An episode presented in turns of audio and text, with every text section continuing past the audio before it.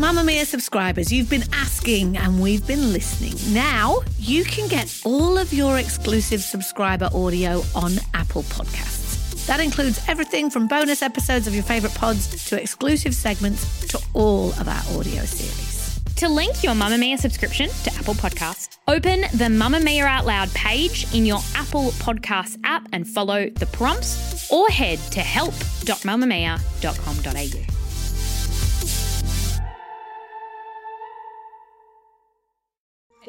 You're listening to a Mamamia podcast.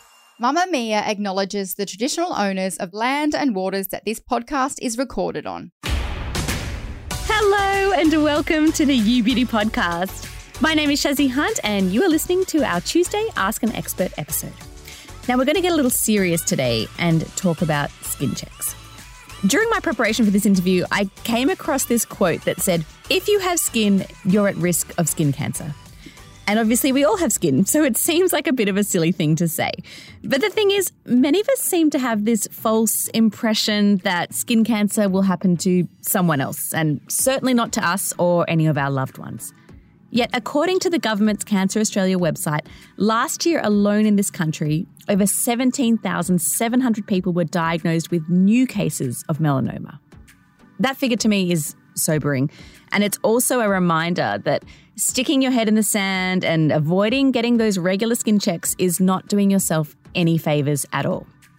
So that's why today we're joined by Professor Anne Cust, who is the chair of the Cancer Council's Skin Cancer Committee. Professor Cust, thank you for joining us on You Beauty. Thanks for having me, Shazzy.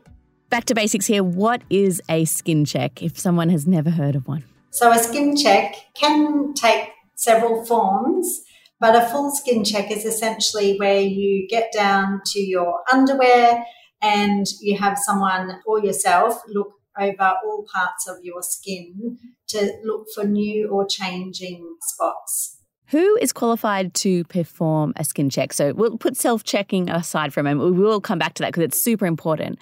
But who is the right person that's qualified to do a skin check? Well, all GPs in Australia are trained to do skin checks, although there might be some that have, you know, a particular interest in it. You can also go to a skin cancer clinic, which are usually staffed by GPs with a particular interest in skin cancer. And if you're high risk or you need specialist advice, then you can also see a dermatologist. I just want to really point out the difference here. You know, many of us have gone to see a doctor or a nurse or another medical practitioner and gone, hey, look, I've got this funny thing on my arm. Can you have a look at it?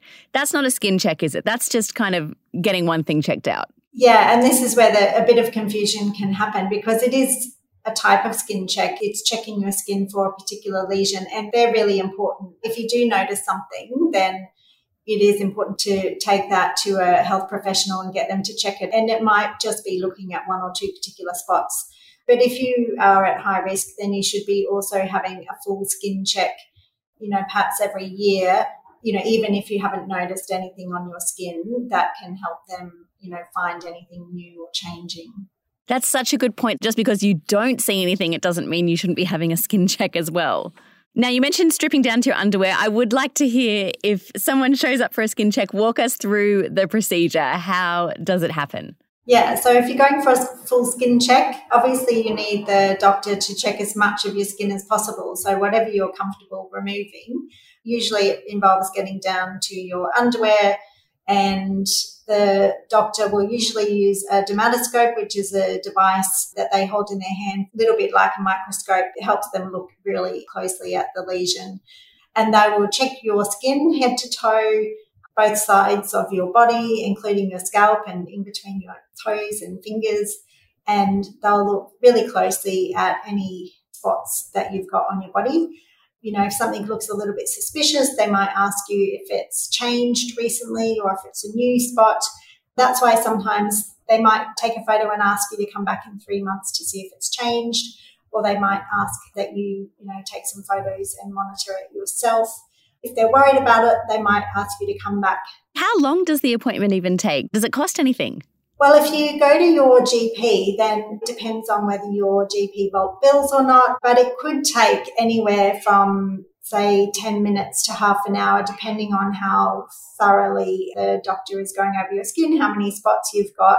In terms of what the expert is looking for when they're examining those spots under that special instrument, what are they looking for? Well, they often refer to these A, B, C, D, E guidelines, and the A refers to something asymmetrical, so not a completely round shape, but something a bit, you know, funny edges. B is for border irregularity, so yeah, anything that's got blurry around the outside. C is for color variation. So if the spot itself yeah, has different colors within it, it's not all the same shade.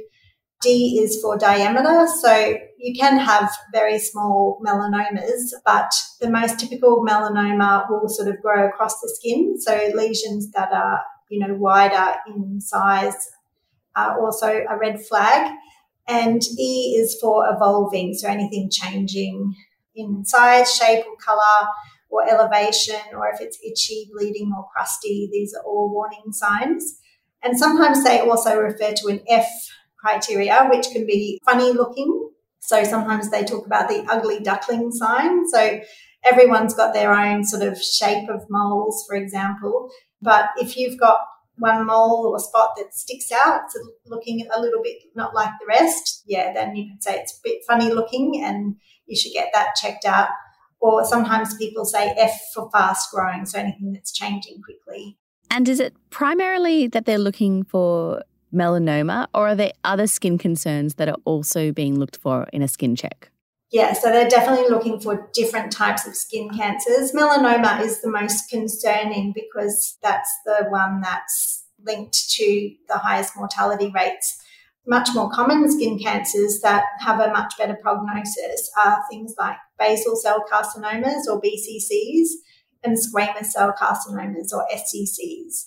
If they find them, they'll also remove them they're not as dangerous, but they do indicate, you know, that you're at higher risk of a melanoma, and obviously they're reflective of past sun damage. And about three quarters of Australians will get some type of skin cancer in their life when you include the BCCs and the SCCs.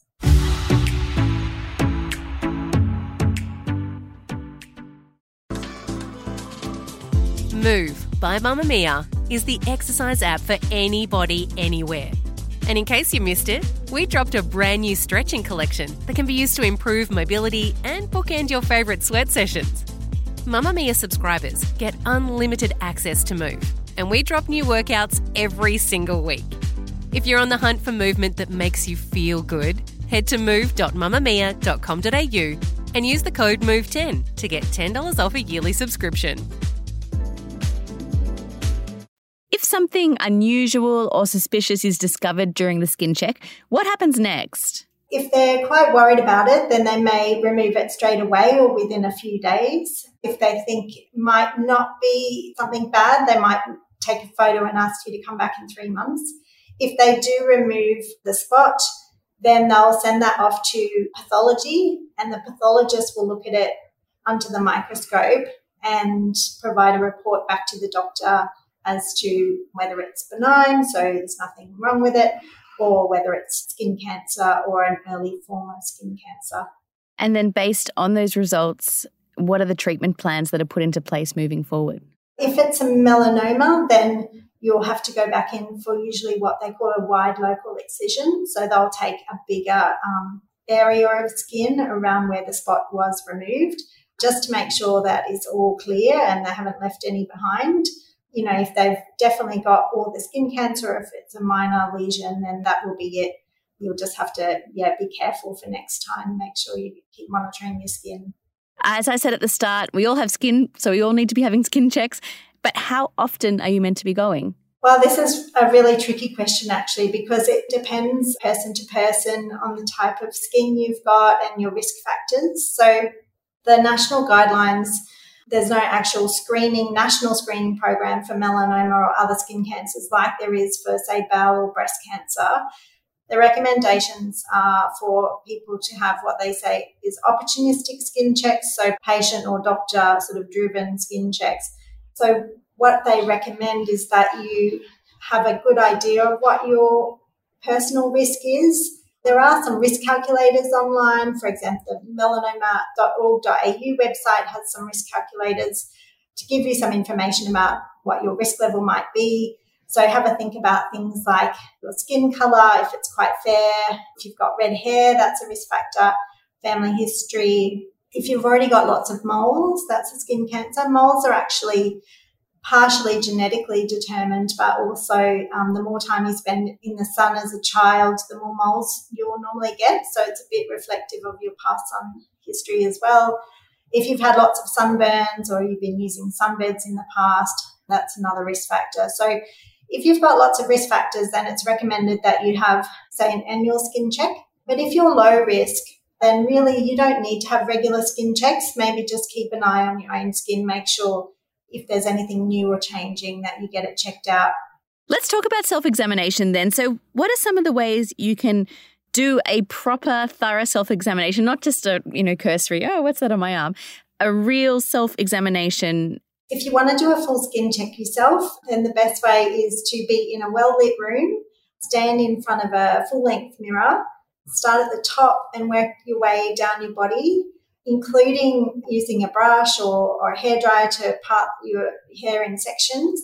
It's obviously easier to do this with a partner or a friend or a housemate if you can, because there's some parts of your body that are hard to see, for example, on your back. But if you are on your own, you can use a mirror. So yeah, just go methodically down your body all the way down. Don't forget looking at your ears and you know around your nose and your lips. Don't forget to check in places that may not have seen a lot of sun because it is possible to get skin cancer even in parts of your body that haven't seen a lot of sun. If there's anything that you see that a bit unsure about, you might want to take a photo and, and monitor that. It's about really understanding your own skin and going, okay, those spots are there and they're always there and they don't change, and being able to really identify the difference. So I guess that kind of prompts how often are you meant to be doing a self examination skin check?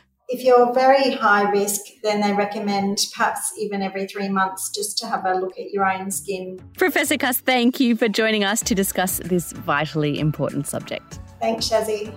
And thank you for listening today. I'm your host, Shazzy Hunt. Our show producer is Michaela Floriano, and audio production is by Leah Porges. And if you haven't already, don't forget to cast your vote in the inaugural You Beauty Awards. We're waiting with bated breath to find out what all the Ubies rate as their absolute top pick products. You'll find a link to vote in the show notes. Catch you next time.